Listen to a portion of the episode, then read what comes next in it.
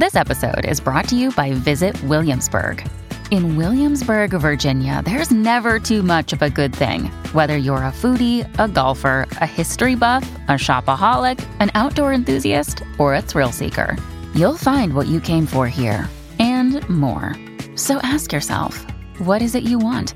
Discover Williamsburg and plan your trip at visitwilliamsburg.com.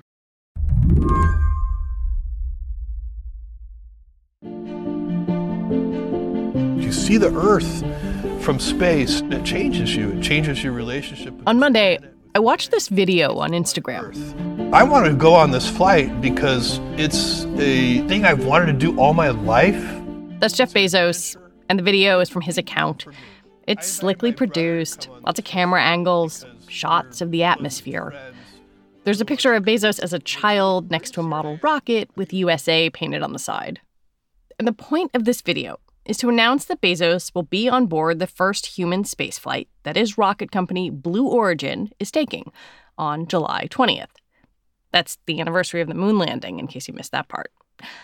And I was curious when I got astronomer Lucianne Walkowicz on the line what they thought about this whole announcement. I view it as a very natural outcome. Um, you know, I think if you were going to write the the headline, right, it would be like "Billionaire builds rocket, wishes to ride rocket." Lucianne works with the Adler Planetarium and is a co-founder of the Just Space Alliance, which advocates for a more inclusive vision of space. In the sort of framework in which Jeff Bezos has the means to like build himself a midlife crisis sports car to space, of course he wants to go to space. It's not just Bezos. Elon Musk has a space company, so does Richard Branson. You know, there's this question that I've wondered for a long time that my producers and I actually were tossing around even before this show got started, which was basically why do all the rich guys want to go to space?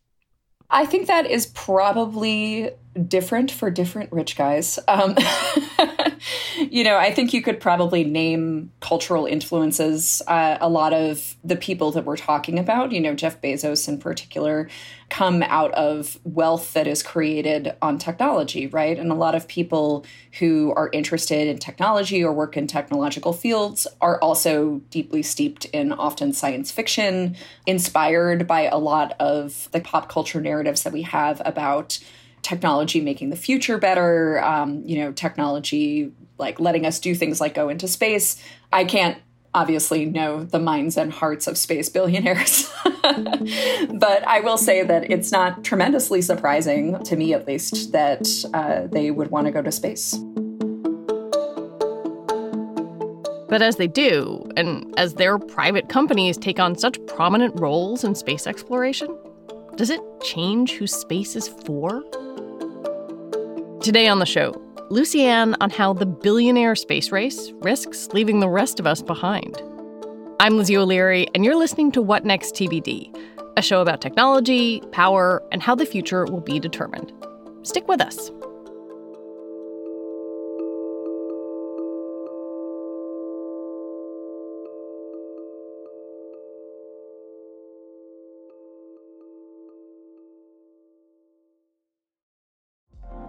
Apple Card is the perfect cashback rewards credit card. You earn up to 3% daily cash on every purchase every day.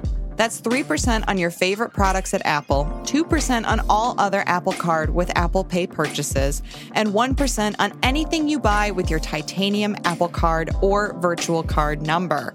Visit apple.co slash card calculator to see how much you can earn. Apple Card issued by Goldman Sachs Bank, USA, Salt Lake City branch. Subject to credit approval. Terms apply. Hey everybody, it's Neil. I've got some huge news. Decoder is moving to Mondays and Thursdays. We're adding a second episode to the show. On Mondays, we'll have our classic interviews with CEOs and other troublemakers. I think we're going to have to start having conversations about how do we pay those jobs that can't be done by AI. And on Thursdays, we'll be explaining big topics in the news with Verge reporters, experts, and other friends of the show. There's a new generation of people on the internet. Google search has always sucked for them. So, you know, there's no reason for them to be loyal. They can just go to TikTok. This is going to be really fun. I'm very excited about all this. So go subscribe wherever you get your podcasts now. I was a kid in the 1980s. I grew up kind of thinking about the shuttle program, being very aware of it. And space to me was something that the government did. And I think that was definitely the popular understanding from really the 60s and the Apollo program until relatively recently. And I wonder if you think that understanding is correct. It is true that all of our going to space has always, you know, been kind of through government efforts, whether it was through NASA's space program or through the Department of Defense's space program, right? But it it actually is also true that space has always been a public-private partnership. So, hmm. from the very inception of the space program, which was not Apollo, the, the original space program, right, was for surveillance. And a lot of that was private industry partnering with the CIA to do development of surveillance satellites. What I, I think is different about uh, Blue Origin and SpaceX and some of the new space companies um, that have come out now is not that it is unusual to have private companies be involved in space. I think that those companies are interested in attaining a greater degree of autonomy than hmm. some of the traditional defense contractors. There's this kind of marketing narrative that I think um, has arisen that they are kind of the next generation space program and that they will be going to space independently. But there's no business model for them going to space independently. Like there is money in them getting contracts from the government to go to space. um, so the, the money yeah. is coming from NASA, basically. Yes, yeah, the money is coming from NASA. Yeah, I went back and looked up um, the first U.S. licensed commercial orbital launch, and it was 1989, and it was McDonnell Douglas. You know, it's like people weren't talking about McDonnell Douglas in the way that people talk about SpaceX now. Is it just a triumph of branding? Yeah, I would say that um, you know defense contractors of the past, in in part because a lot of those aerospace companies obviously literally couldn't put out a marketing campaign about what they are doing if they wanted to. I think that there's a fundamentally different approach where new space companies have often sought to control the narrative about their mm. own activities and have very well developed marketing strategies and products even just some of the like visualizations that um, have come out of new space companies in the past couple of years that are really intended to shape public opinion on what their activities are. And so, in that sense, a lot of the popular understanding of their position is shaped by those marketing narratives as opposed to the fact that they're vying for NASA contracts.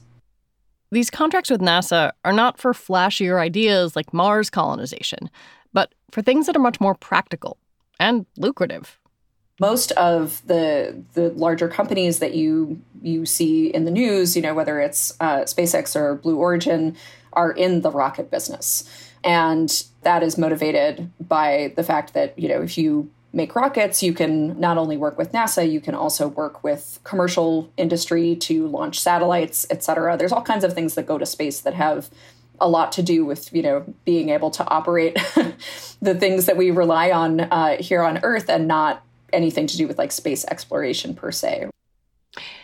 What does NASA get out of this? NASA is always interested in being able to access space more inexpensively.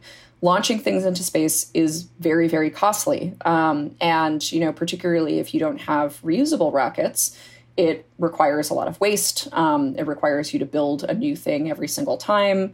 And so, from NASA's point of view, right, a lot of like the work that NASA does is not only developing rockets, but also developing things like Mars rovers or, you know, like missions that go into the deep solar system or, you know, orbit around some of these more distant planets, um, space telescopes, et cetera, um, even telescopes that observe the Earth and study our climate getting those things into space does cost money and is kind of like the least exciting part of what uh, of what you can do. I mean, with no offense to to folks who work on um, launch systems for NASA. Uh, I'm, I'm betraying my but it's not bias. what people like you geek out over.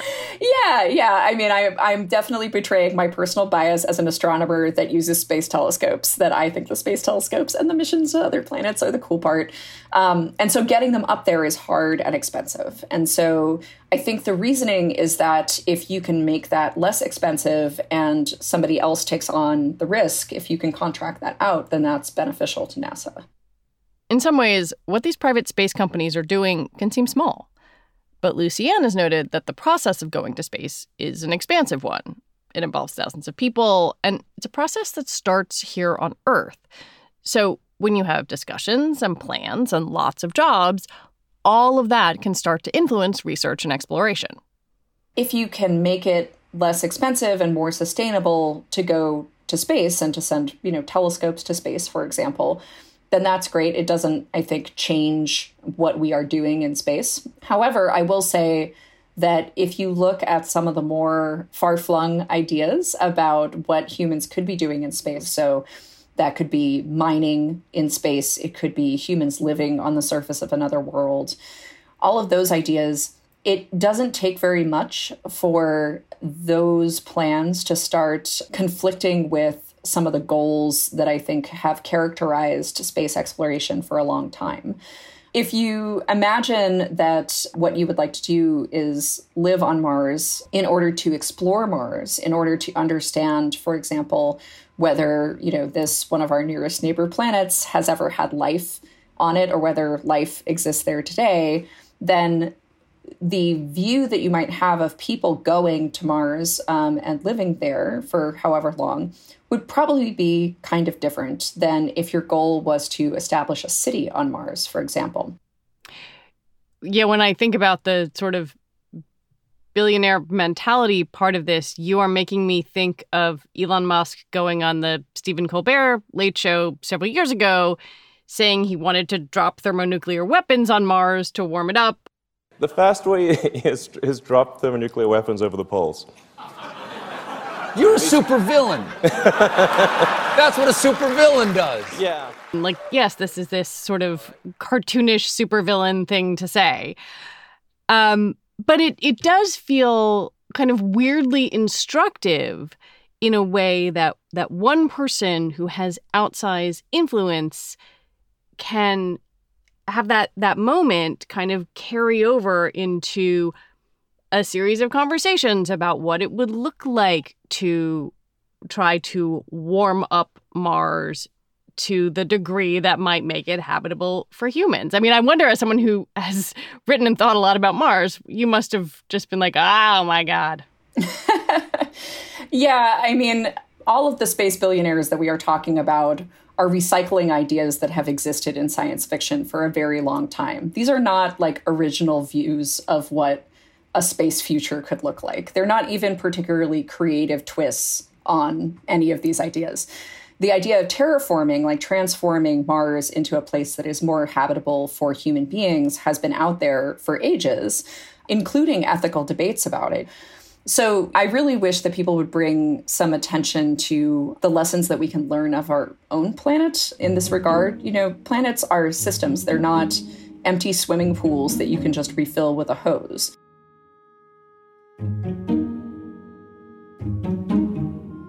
After the break, how to keep the dream of space for everyone.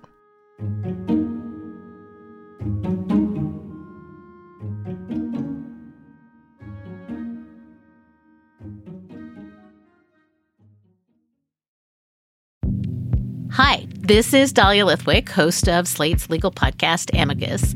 If you're listening to this show, you might be interested in Amicus's live show that we're hosting in Washington, D.C. on Tuesday, May the 14th.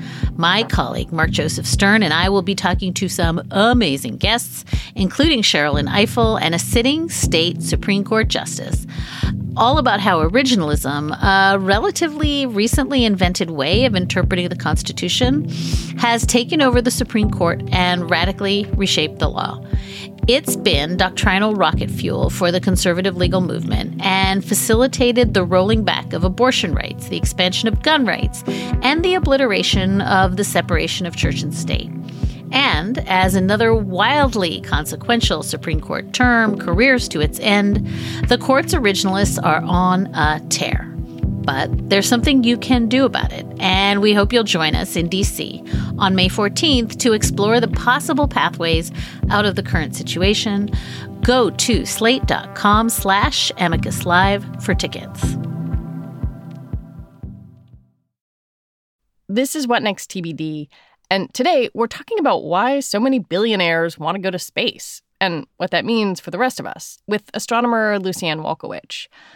It can be hard, I think, to listen to conversations about nukes in space or cities on Mars and parse out what is bluster, what is fantasy, and what is actually possible or likely to happen. Where do you think then is a reasonable place for your average citizen to understand how much influence these men have over space policy today and, and not get carried away by those loud statements? I always like to start by reminding everyone that there are fundamental differences between private and public space exploration. You can buy, like, clothing, for example, that has prints of space on it. In some cases, that's those are illustrations, but in many cases, those are actually data from the Hubble Space Telescope. Hmm. The reason that they can be printed on a pair of sneakers, you know, a dress, a backpack, whatever, is that you own that data. You paid for it for less Me, than a cup of coffee. Yes, you, the taxpayer, have paid for data from the Hubble Space Telescope and you own it.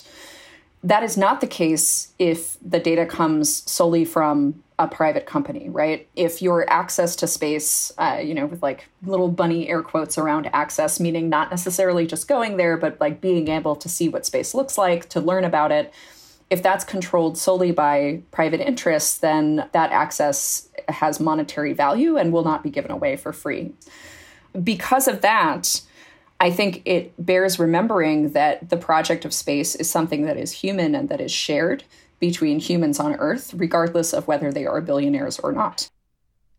It does make me wonder who is space for, which is one of the questions you're asking. But then also, you know, when you think about the American narrative around space, it has never been a place for everyone. The original Mercury astronauts were a group of white male test pilots. And when I think back to our collective understanding of that era, yes, it was something shared in the national imagination, but in a very narrow way. I wonder how you think, or whether you think it's possible to make space more inclusive, even as it has never been truly inclusive. Yeah, that's another great question. I think it's important to recognize that the exclusivity of space as a project as like a workplace that you know people have taken part in you know here in the united states and elsewhere around the world that those exclusionary practices are actively enforced and created to use the examples that you just brought up the mercury program didn't originally have being a fighter pilot as its criteria right they actually interviewed women as well as men, and the women actually performed better on a number of the tests than the male candidates did. And so, you know, when we look back in time, even just at these historical examples of exclusionary spaces, you can see sort of like the way the goalposts were moved in order to make them more in lines with the kinds of exclusionary practices that were considered acceptable. One response to that history of exclusivity is contests for civilians to get to go to space and two civilians recently won seats on the Inspiration 4, which is a SpaceX mission set for September. It's also backed by yet another billionaire, Jared Isaacman. And yes, these two regular people are going to get to go. But Lucianne says these kind of things aren't really that democratic. Something that is sort of ironic about a lot of the focus on private space companies, and in particular, like Jeff Bezos going to space, or the recent um, Inspiration 4 contest to have like a civilian crew of people going to space, is that it often gets framed as making space more accessible. And the other the other phrase that gets used a lot is like democratizing access to space. But it again sort of falls apart if you touch it with just the thinking that, you know, billionaires being able to build their own space infrastructure and then ride it into space is not making space more accessible for anyone except for billionaires. it ultimately still poses billionaires and the companies they run as the gatekeepers for who gets to go to space. You have a newsletter which has the delightful name not not rocket science. And and there's a bit that you wrote recently that stuck with me, which is Space has always been a proxy for our dreams about the future. It represents possibilities, though what those possibilities look like in detail is inevitably shaped by the worldview of whoever is doing the dreaming. How much does the dreaming of space billionaires change our dreams about the future, or does it? Much like any sort of um, major platform that puts forward these ideas or images about what the future looks like, those have the power to influence us, but we also have the ability to interrogate those things. So I often really like this image um, that SpaceX put out of like a Mars settlement or city uh, in which there's just a bunch of buildings and like some rocket ports and like everything is sort of um, all over the place and it looks like sprawl. You know it just looks like suburban sprawl. Like all of the the buildings don't relate to each other. They all look kind of different. Um, there's no common spaces to be seen. You know i think it's easy to let some of these visions go by and be like oh yeah like that's what a city on the surface of mars looks like. But no not necessarily. What do cities look like you know, here, what makes cities livable and conducive to like human flourishing here, I think is a question that we can ask. And then what would that look like if we were to build it in a in a different place? We have just as much business interrogating those ideas about science fiction narratives and space as we do asking questions about them here on Earth. Lucianne Walkowicz, thank you very much. Thank you. It's been a pleasure. Lucianne Walkowicz is an astronomer at the Adler Planetarium and a founder of the Just Space Alliance. All right, that is our show for today. TBD is produced by Ethan Brooks, and this week we're edited by Torie Bosch and Alicia Montgomery. TBD is part of the larger What Next family, and it's also part of Future Tense, a partnership of Slate, Arizona State University, and New America. And I want to recommend that you listen to Thursday's episode of What Next. Mary talked with Democratic Congressman Conor Lamb about his evolution from kind of reliable compromiser to someone who wants to blow up the filibuster. Mary will be back in your ears on Monday. I'm Lizzie O'Leary. Thanks for listening.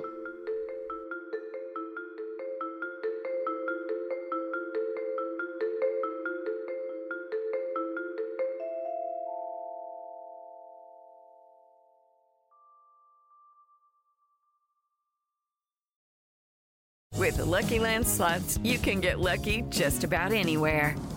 This is your captain speaking. Uh, we've got clear runway and the weather's fine, but we're just going to circle up here a while and uh, get lucky.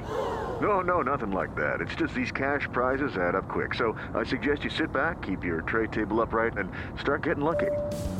Play for free at LuckyLandSlots.com. Are you feeling lucky? No purchase necessary. Void where prohibited by law. 18 plus terms and conditions apply. See website for details.